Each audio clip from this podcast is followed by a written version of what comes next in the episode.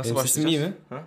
Benim sesim iyi mi? İyi, iyi. Benimki de güzel. Benimki de güzel böyle güzel evet. Konunun açılışını yapacağım yapayım mı? Hani şey yani kamera gerçeklik konuşacağız ama e, konudan sapabiliriz. Yani illa belli bir kameradan yola çıkmayacağız. Yani sinema ve gerçekliğe de kayabiliriz. Sinema gerçeği gibisine. anlatabilir mi diyeceğiz. Kamera Hı. demeyeceğiz. Nasıl başlayacağız? Bad Luck Banging on Report'un 16 ile başlayayım mı? Başta da bizim retorik soruyu soracak mıyız? Soracağım soracağım. Kamera, Hadi. sağlık. Sinema. Peki sen saftilerden bahsedecek misin?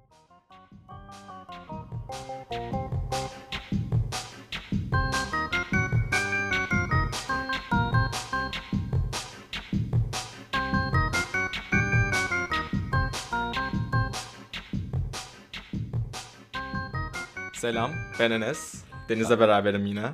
Nasıl Deniz? Bunun nasılına girmeyecektik aslında. İyi Deniz evet tamam. ben de iyiyim teşekkürler. Bugün e, bugünkü retorik sorumuz sinema gerçeği anlatabilir mi? Bunun üzerine e, düşüncelerimizi sizlerle paylaşacağız. Açılışı da şöyle bir alıntıyla yapmak istiyorum. Geçen sene vizyona giren Bad Luck Banging on Looney Porn'un e, ortasında filmin bir sözlük niteliğinde bir kısım vardı. Orada e, S harfi için sinema yazılmıştı ve sinemada şöyle bir e, tanımlama yapılıyordu sinema için. Okulda o yüzü korkunç, ona bir kere bile bakan hayvan ve insanları taşa çeviren Gorgon Medusa'nın hikayesini öğrenmiştik. Athena Perseus'u bu canavar kesmek için kışkırttığı zaman onu uyarmıştı. Ne olursa olsun yüzüne bakmasın diye. Sadece parlak kalkanın üzerindeki yansımasına baksın diye. Öğüdüne uyarak Perseus Medusa'nın kafasını kesti. Buradaki ders gerçek korkunun yüzüne bakamayacağımız çünkü kör edici bir korkuyla bizi felç ederler ve onları sadece görünümlerini yeniden üreten imgelere bakarak neye benzediklerini bilebileceğimizdir. Sinema ekranı Athena'nın parlak kalkanıdır diye bir tanımlama yapılmış Bad Like Banging on Looney.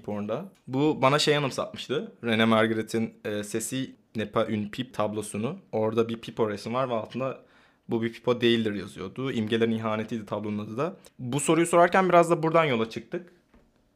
E, sinema direkt bir şeylerin reprezentasyonu, tekrardan temsil edilmesi ve tekrardan üretilmesi anlamına geliyor ama e, hafızalarımızda yer eden hikayeleri bile anlatırken aslında o hikayeyi anlatma süreci bir tekrar yazımın kendisi oluyor. O yüzden daha sözcüklerle yapamadığımız şeyi imgelerle nasıl yapabiliriz ve gerçekten birebir yaşandığı gibi anlatsak bile bir şeyleri gerçek diyebilir miyiz? Ya benim e, sinema ile ilgili öncelikle bahsetmek istediğim şey bu modernizmin iki çocuğu var derler ya bir sinema bir de fotoğraf. E, özellikle fotoğrafta tek imgenin gücünü biz öğrendikten sonra ve o tek imgenin e, gerçeklikle bağlantısını kurcaladıktan sonra kamera e, sinema ve kamera daha doğrusu kameradan ziyade video hareketli birkaç görüntünün arka arkaya gelmesi bu gerçekliğin nasıl bozulabileceğini bize gösteren en iyi şeylerden biriydi. İşin komiği de bizim e, kamera ve gerçeklik, sinema ve gerçeklik diye konuşurken bunu aslında post post modern bir çağda ve Trump sonrası bir çağda aslında hani sinemanın artık e, doğuşundaki özünü, o modernist özünü tamamen geride bırakıp bu e, gerçekliği de belki de bir yönde geride bırakıp buna devam ettiğini e, görebiliyoruz yani. Gerçeküstücü filmde ben şey diye ayırmak istemiyorum hani bir Lumière bir de Méliès tarzı olarak bunları böyle iki keskin çizgi gibi e, Lumiere'ler hani daha böyle gerçekçi filmler e, Méliès'de işte gerçeküstü filmler falan yapıyorsun gibisinden işte Hı, sihirbazlık yapıyor Aynen işte nevi. Oradan geliyormuş gibisinden değil aslında bunda e, galiba Harun Faruki'ydi bu bu ikisini aslında bunları böyle iki keskin çizgi gibi değil de aslında e, Melih'in yaptığı da farklı bir narratif yaratmaya çalışıyor gibisinden bahsediyordu burada. Evet sana verdiğim kitabı okumuşsun buradan. Bunu çıkardık. Bu. Dün, dün bayağı bir mesai harcadım ona. Ya benim bahsetmek istediğim aslında e, sinemada hala bir gerçekçilik arayışı var ya. Doğadaki insanlara benzesin, çevremizdeki insanlara benzesin. İşte çok gerçekçi olsun. Ama bunun yani işin komiği daha modernist zamanlarda da bir karakterleri nasıl e, yaratılan insanları, yaratılan kişileri nasıl daha karakterize edebiliriz ki bunlar sinema insanına benzesin gibisinden bir gerçekçilik vardı ya mesela. Hani bir Hollywood filmindeki bir karakteri biz çevremize rastlamamız zordur. Çünkü onların amaçlamak istedikleri, yaratma, yaratmak istedikleri karakterler bizi e, çevremizden farklı bir yere götürebilecek, Yani aslında- farklı şeylerde gez, gezdirebilecek. Bu sadece dediğim filmlerde yaşanırın karakter versiyonu gibi bir Aynen. şey mi demek istiyorsun? Aynen aynen hani daha böyle uç olayların anlatılması. E bunun tabii e, yani İtalyan yeni gerçekçiliği işte neorealizm gibisinden falan filan da yani şu an aslında her şeyin gerçeklikten uzaklaştığı bir dönemde sinemanın hala e, çok gerçek karakterler hani böyle sanki böyle yan komşumuz gibi insanlar yaratmaya çalışması bana biraz komik geliyor. Burada kendimize çalışıyoruz. İlk bölümde sinemanın gerçeklikten daha farklı bir yere kayışından bahsetmiş. En azından ben Ya, kendim evet, evet bahsetmiştim. ben de ondan bahsettim. Biz yani biraz da e, gelecek imgeleme üzerine hani gelecekteki sinemanın nasıl olabileceği imgeleme üzerine konuşmaya çalışıyorduk. Ben aslında hani şu an şu an ve öncesinden bahsediyorum yani. Geleceğe dair ben hala aynı fikirlerdeyim yani. Bir yerden sonra bunun bırakılacağını hani bunun eskiyeceğini düşünüyorum. Bence de yani zaten şu anda e, o sinemanın bence gerçeği yakalamak gibi bir misyonu eskisi kadar kuvvetli bir şekilde kalmadığı için öyle bir külfetin altında değil ve tamamen farklı bir yöne sapabilir. Yani ilk bölümde de zaten bunları söylemiştim o yüzden çok tekrar düşmek istemiyorum ama sen geleceğin sineması diye bir tabirden bahsettin ve böyle sıfatlandırdığım, sıfatlandırmayı sevdiğim bir film var Holy Motors diye senin. Ha, ben bayılıyorum. Ondan da bahsedeceğini söylemiştim. Belki burada oraya geçebiliriz. Oraya geçmek gerekirse ya ben önce Holy Motors'la ilgili biraz e, bağlamdan saptırıp biraz Holy, Holy, Holy Motors'u övmek istiyorum izninle. Buyur buyur. Ya ben Holy Motors'u ilk izlediğimde ne izliyorum sorusunu kendime çok defa sordum. Yani filmin ilk yarım saati ayrı bir şey. Yani sonlarına doğru gittikçe o kafamdaki ne sorusu e, çok çok yer etti.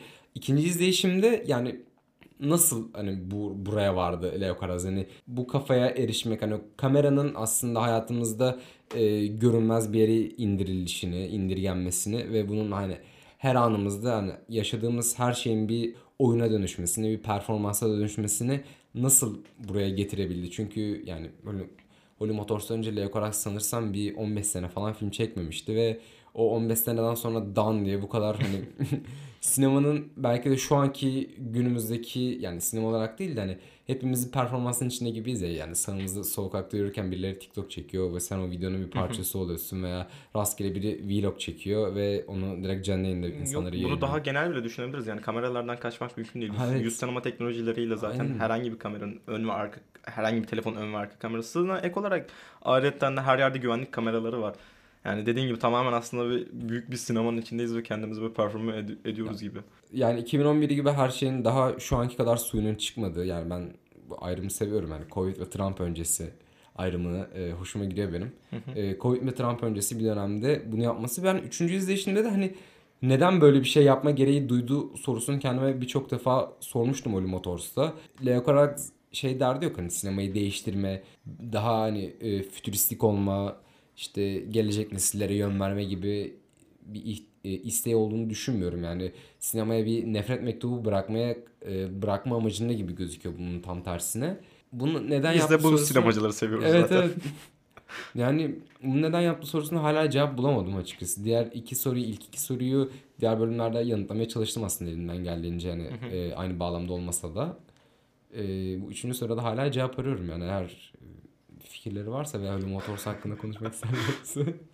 Öğrenmesen de olur diye düşünerekten Harun Farki dedin oraya geçmek istiyorum. Onun eee Harun Farki Alman bir sanatçı. Berlin Film Okulu'ndan çıkma ve eee, politikayla da bayağı haşır neşir birisi. Politikanın alanı olarak sinema önceki bölümümüzde de referans olarak onun düşüncelerinden bir tanesi ve Söndürülemeyen Yangın adlı ilk kısa filminde Vietnam karşıtı bir film çekiyor. Vietnam'da Amerika'nın işlediği suçlardan bahsediyor ama eee onun hareketi geçen sonra şu oluyor. Yani bu büyük bir insanlık suçu ama bunu ben nasıl e, temsil edebilirim, nasıl reprezent edebilirim? Ve e, filmin başında bir karakter e, sorgu odasında önündeki yazı e, sayfadan yazılanları okuyor. Sonrasında kameraya dimdirek baktığında alıntı yapacağım. How can we show you napalm in action? And how can we show you the injury caused by nap- napalm? If we show you picture of napalm burns, you close your eyes. First you close your eyes to the picture. If you... Bayıldık bile. Ha? Şurada bayıldım ben şu an. Valla. Öyle yapmayayım o zaman. Ha, bence yapma bu çok uzun oldu. Ben iki cümle şey yapacaksın sandım. ben bayıldım en çok kötü çok kötü duracak ha sen de fark edeceksin. Ben de zaten bir okurken şu oldum kasıldım şu an burada. Aynen. tamam. Bu şey e, sigara yanığı muhabbetinin Aynen aynen yaptığı dur şey. onu anlatayım o zaman kendim. Aynen sen direkt bence anlat yani. şey Anlatarak da kendim de bir reprezentasyon yapacağım aslında. Söndürülemeyen yangında karakter ilk başta e, boş bir odada, sorgulama odası gibi bir odada. Önündeki e, sayfadan yazılanları okuyor. Sonrasında kameraya direkt bakıyor ve e, size Napalm'daki yaşananları nasıl gösterebilirim diye sorular soruyor. Eğer göstersem gözlerinizi kapatırsınız resimlere, görüntülere, oradan ardından hafızanıza ve gerçeklere ve sonrasında bütün ger- e, kontekste. Eğer size bir e, napalm yanığı göstersem hislerinizi incitirim ve eğer hislerinizi incitir- incitirsem e, siz napalmın kendi üzerinde üzerinizde uygulandığınızı düşünürsünüz diyor. Ve sonrasında da diyor ki e, size sadece bir fikir verebilirim. Bunun nasıl bir şey olduğuna dair diyor ve yanından bir kül tablasından sigarayı alıp e, elinin hemen üstünde söndürüyor. Ardından da dış ses şunu diyor. Bir sigara e, 400 derecede yanar, napalmsa 3000 derecede yanar diyor. Ya tamamen zaten e, sinemanın olayı da bu geçen bölümde metaforlaştırmaktan bahsetmiştik. Yani tam olarak metafor denebilir mi bilmiyorum ama tamamen bir temsil meselesi var sonuçta. Bu filmde sinemanın bence e, gerçeği yakalayamayacağını sadece gerçeği imajlara büründürerek e, bir üstüne bir folyo çekerek o şekilde aktarabileceğini güzel İşte- bir şekilde gösteriyor bence. Bu yüzden tam da senin bahsettiğin bu sebepten dolayı yani Alfred Hitchcock'un e, ne kadar büyük bir usta olduğunu bir kez daha ben de farkına vardım. Yani Hitchcock bizim bir gerçekliği yansıtmaya çalışmıyor. O elindeki yara- yaratabileceği gerçekliği seyirciyi en fazla nasıl etkileyebileceği şekilde bozmaya çalışıyor diyeyim. Hani o vertigo efekti yapmasında da o karakterin hani hiçbir şekilde o vertigo efekt gibi gözüktüğünü ben pek sanmıyorum. Ee, veya hani onun yapılışı, yapılış hikayesi, onun e, yapılmaya çalışma amacı tamamen o gerçekliğin bozulması, seyircinin daha da etkilenmesi. O, o filmde kullandığı renk paleti veya şey Hitchcock'la ilgili bir tane belgeselde şeyden bahsediyorlardı Hitchcock'un. Ben çok bağlamdan e, şeyden et. sapıyorum. Bir tane e, kadın karakterin bir kendine benzeyen resmi incelerken bir anı vardı. Bizim e, Stevie karakteri de James Stewart'ın oynadığı karakter de onu uzaktan izliyordu.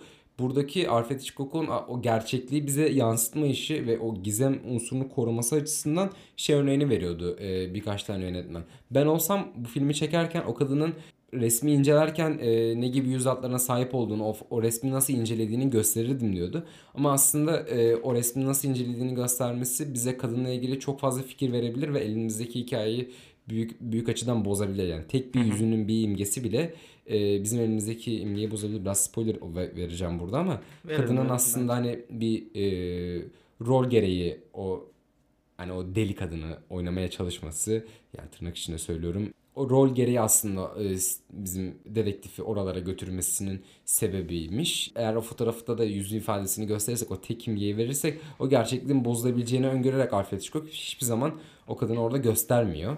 Şeyden bahsetmek istiyorum aslında hani e, kamera mı gerçekliği yaratır? Hani kamera gerçekliği e, yansıtır ondan sonra kurguda mı bozulur yoksa kameradaki e, yansıtılan şey kameraya odağına düşen şey aslında bir gerçeklik değildir. O kameranın kendi içindeki bir gerçekliğidir. Kurguda o gerçekliğe ulaşılmaya mı çalışılır sorusu bence burada kurcalanması gereken bir şey. Bunda da ben şey örneğini vermek istiyordum sana demin de söyledim. Ayşen Anadolu örneğinde e, Louis Binel e, kadının gözünü jiletle çizme sahnesinde bize aslında onu ilk başta e, jilet geliyormuş gibi gözüküyor kadının gözüne. Bir yerden sonra işte bulutların aynı şekilde aynı hizada geçişini gösteriyor bize. Yani e, iki yerde de e, gerçek üstücülüğü zaten Dali ile birlikte yazıyorlar senaryosunu. Gerçek üstücülüğü hem kurguda hem de kamerada birleştirip kamera yansıtayan şeyle kurgudaki e, eklenen şeyin aslında birbiriyle nasıl bir gerçeklikten ziyade bir his doğu- doğurmaya çalıştığını görebiliyoruz burada. Bunun açısından da şey örneği verebilir hani bazı yönetmenler kurgu masasında çözer derler ya filmi hani. Stüdyoda o kadar maharetli değillerdir veya mizansen kurmada o kadar şey değillerdir işte tek uzun parça çekmede işte kurguda toplarlar falan derler ya bazı yönetmenler. Hitchcock için de bu vaktinde çok fazla söylenmiştir tabi o da gidip ropu çekmiştir tek plan. yani denmemesi gereken bir insan. Ee, ya kurguyla ilgili de daha, devam ettirmem gereken şey ise şu kamerayla belli bir sahnenin veya belli bir anın birçok farklı şeyini kaydediyoruz ya. Hani 20 take falan alıyoruz belki atıyorum. Veya Fincher gibi adamlar 80-90 take alıyor. Bunun kurgu masasında da yani önünde bin farklı yöntemi var yani hangi karede keseceksin, önce hangi sahnedeki hangi take'i alacaksın falan. Orada aslında o e, hangi take'in alınmasındaki amaç ne yani o gerçekliği yakalamak mı yoksa filmin bir önceki sahne ve bir sonraki sahneye hizmet eden bütünlüğü oluşturmak mı sorusu bence burada önemli. Eğer kafamdaki çelişkiyi kuran da mesela bir örnek vermek gerekirse Nuri Bilge Ceylan filmlerinde hani gerçekçiliği arıyor ya. Hani Evet. Türk, Türkiye'den bir örnek diye veriyorum. Nuri Bilge Ceylan e, kurgu masasında bir sahneyi seçerken eğer e, diyelim elinde iki tane take var. Birinde oyuncular çok daha gerçekçi oynamış ve tamamen istediği gibi ama e, başı ve sonu olarak oyuncuların oynama şekli bir önceki ve bir sonraki sahneye hizmet etmiyor belli bir açıdan. Diğerinde de oyuncular tam olarak istediği seviyede değil ama e, başı ve sonu olarak diğer önceki sahnelerle daha iyi bir bütünlük oluşturuyor. Bunda hangisini seçerdi sorusu aslında benim burada gelmeye çalıştığım şey. Yani belli bir cevabım yok. Üstüne biraz dolanmak için e, sordum bu retorik soruyu. Evet zaten cevabı olabilecek bir e, soru da değil gibi. Ya o biraz da o, e, sanatçının seçimi ya. Kesinlikle yani kişinin ne yapmak istediğine göre değişen bir şey. Genel bir cevap ben de zannetmiyorum ki olsun. Nokta. Nokta. Buradan bitmez bir yere. Ben şey öneriyorum. Burada kaydı alalım, kaydedelim. Bir hava alalım ondan sonra devam edelim. Benim ihtiyacım var gibi hissettim ben çünkü. Tamam.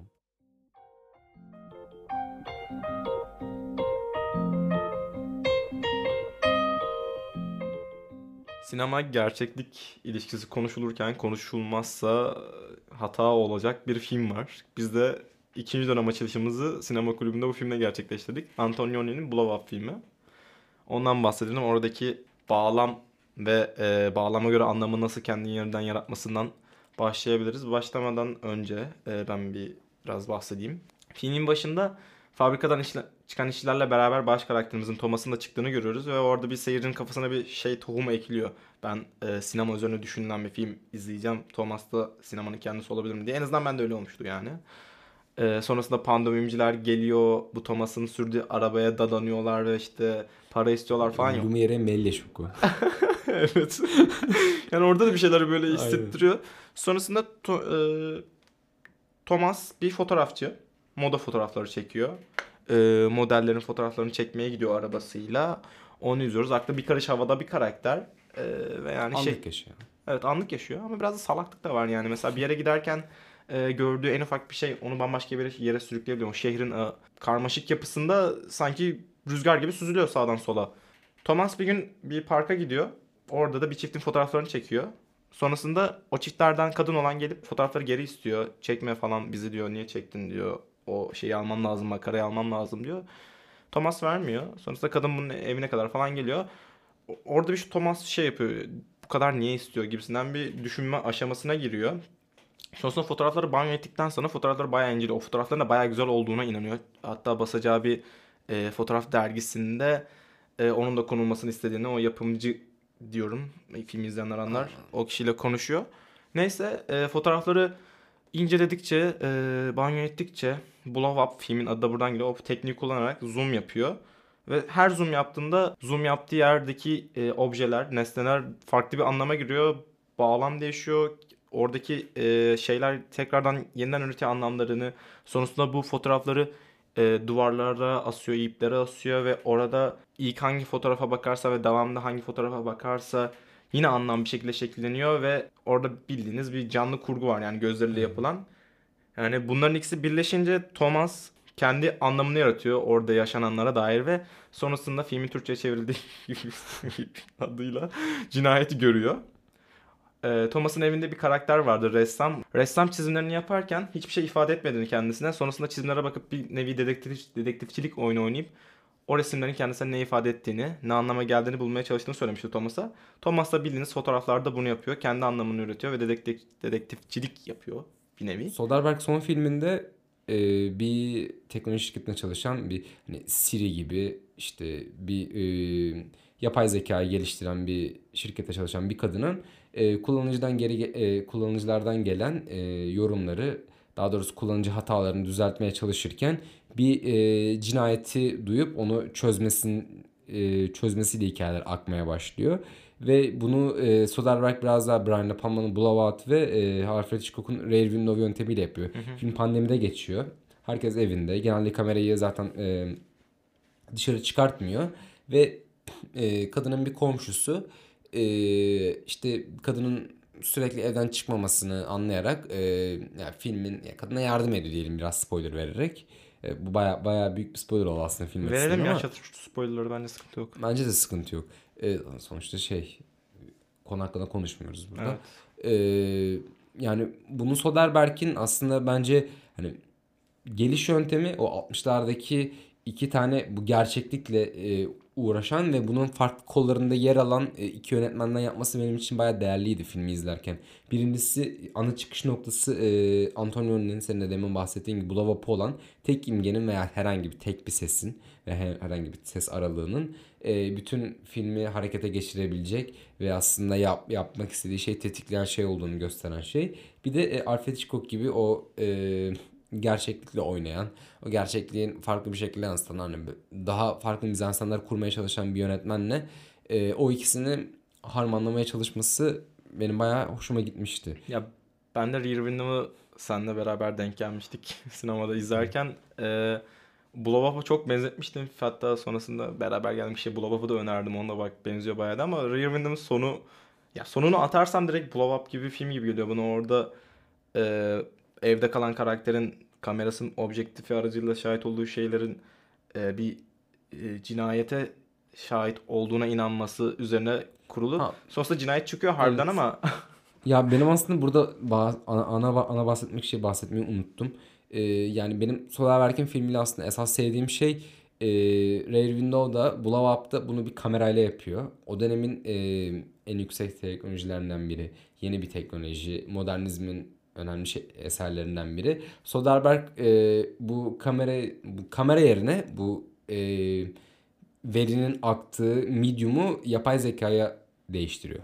Hı hı. Benim yani ilgimi çeken şey ona getirdiği yenilik bu ikisini bu gibi geliyor. Yani Blowout'ta e, Brian Palma onu ses üzerinden yapmıştı. Burada aslında hani Soderbergh pek gözümüze sokmasa da bunu yapay zekadan gelen veriyi, Medium'u e, kullanıcıların kullandığı bir uygulamadan gelen e, o yapay zekadan gelen veriye e, değiştiriyor. Benim filmle ilgili en bayıldığım şey buydu. Evet, söz konusu görüntü de olsa, ses de olsa ya da yapay zekanın ürettiği başka bir şey olsa da e, ne olursa olsun e, bağlam meselesi bir önem kazanıyor. Blow Up'tan bir sahne geldi aklıma bunu konuşurken. E, salak bir karakterimiz var demiştim ya biraz aklı havada. O rock konserine gittiğinde e, Ha, rockçının gitarını kırıp sonrasında parçaya attığında Jim Page. bir kaos çıkıyordu ortaya. Herkes onu almaya çalışıyordu. Sonrasında bizim karakterimiz alıyordu. Peşindekileri def ediyordu. Dışarı çıkıyordu. Elindekine bakıyordu şöyle bir. Yere atıyordu. Sonra başka biri görüyordu bu ne diye. Alıyordu o da köşeye atıyordu. Yani az önce konserin içinde çok değerli olan bir obje dışarı çıktığında bütün anlamını yitiriyor. Mesele biraz da e, seyircinin kişilerin ne atfettiğiyle alakalı olan yani biraz inanma meselesi ki zaten filmin sonundaki o sessiz muhteşem Aynen. sinema budur dedirten sahnede hani başta gördüğümüz pandemiciler tekrar geliyor tenis kortunda raketleriyle ve toplarıyla halbuki yok yani onlar e, ellerinde ellerinde raket veya top yok. Oynadığında Thomas pandemicilere bakıyordu dışarıda o işte oynayanları izleyen ve gülüyordu. Ciddiye almıyordu. Ama sonrasında bir yerde kamera da o oyuna ortak oluyor ve kamera da topu takip etmeye başlıyor. Sallanıyor. Sonrasında top dışarı çıktığında Thomas da pandemicilerin ısrarıyla da biraz yerden olmayan topu alıp fırlattığında o anda zaten bütün film boyunca yaşadıkları kafasına dank ediyor ve meselenin Aynen. tamamen ne inan neye inandığım ve neye inanmak istediğinle alakalı olması. cinayeti bulmak değil yani mesele. Orada bir cinayet olduğuna inanıyorsan vardır gibi bir yere çıkıyor.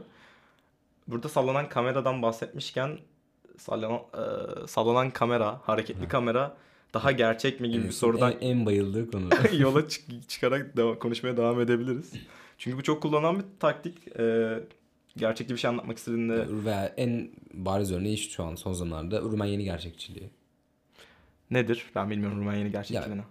Ee, o senin o yani Bad Luck Bangin' or Unicorn çok ayrıksı bir örnek.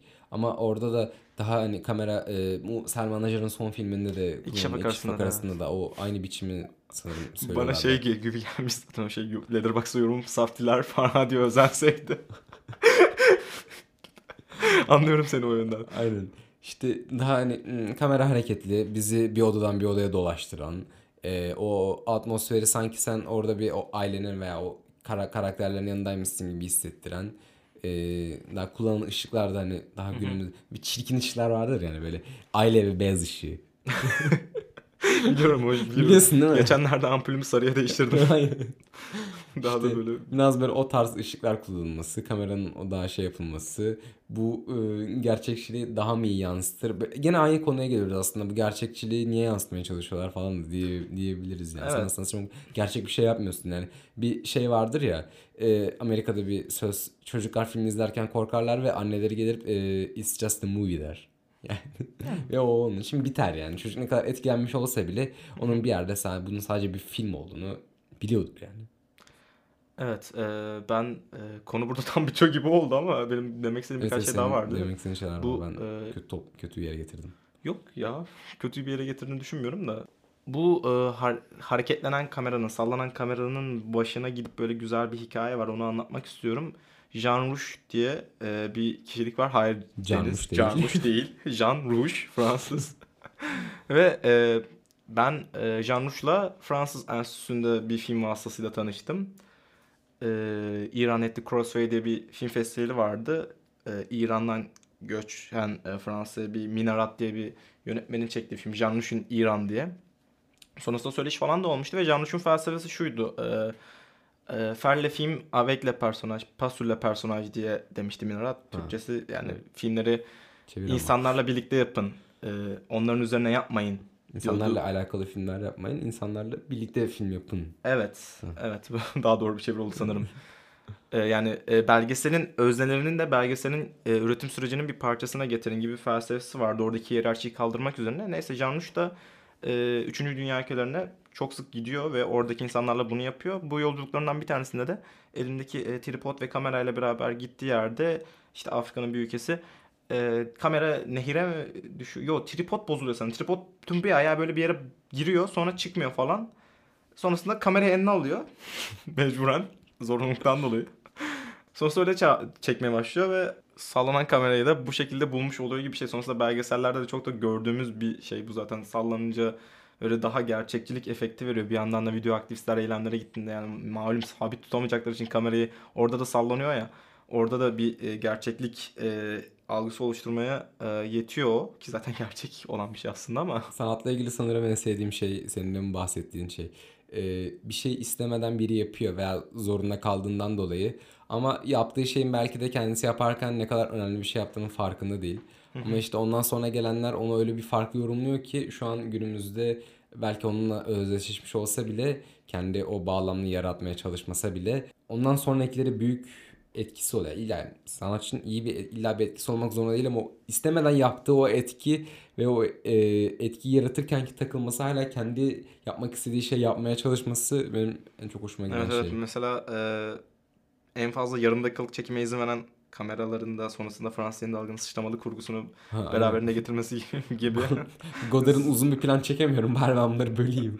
evet güzel bir mesele. Bu sallanan kamerayla alakalı ve bunun e, gerçek gibi görünmesiyle alakalı da bir örnek daha vermek istiyorum. Bergman'ın Shame diye bir e, film var. Orada da bir savaş söz konusu. Savaşı başlatan taraf, başlatan ülkenin habercileri geldiğinde e, oradan bir İsveçli bir kadını röportaja al- alıyorlar. E, kadına sorular soruyorlar ama kadın ne cevap verdiği önemli değil ve sürekli sabit plan çeken Berg- Bergman orada direkt kamerayı hareketlendiriyor. Habercilerin kamerasından izliyoruz. Sonrasında ses e, bandı tamamen değiştiriliyor. Başka bir ses ekleniyor ve o kadın bir anda şey kendilerine saldıran ülkeyi destekliyor gibi bir konuşma yapmış gibi bize ilk saldırıyorlar gibisinden bir anlama çıkıyor. Ya bunun çok popüler örneği de aslında Seven'ın sonu. Yani e, kamera Kevin Spacey'i çekerken sabittir. Hiç hareket etmez yani klişe bir örnek ama yani Brad Pitt'i çekerken kamera oynar. Onun ruh halini o hareketli kamerayla yansıtmaya çalışır. Bu gerçekçiliği aslında kameranın hareketiyle vermeye çalışır Fincher. Buna bu örneği ekleyeyim sen devam et. Yani benim de diyeceğim şey şuydu sadece. Son bir şey kalmıştı. Yani Bergman orada aslında bu gördükleriniz gerçek değil. Bu gördükleriniz televizyonun yakalabildiği sınırlı bir gerçeklik dercesine ve bu çok kolay manipülasyona e, maruz kalabilir gibisinden e, bir sahneydi benim için. E, onun dışında da sallanan kamerayla alakalı diyecek bir şeyim yok sanırım. Bence bu kadar yeter. Bizi dinlediğiniz için teşekkür ederiz. Görüşmek üzere. Görüşmek üzere.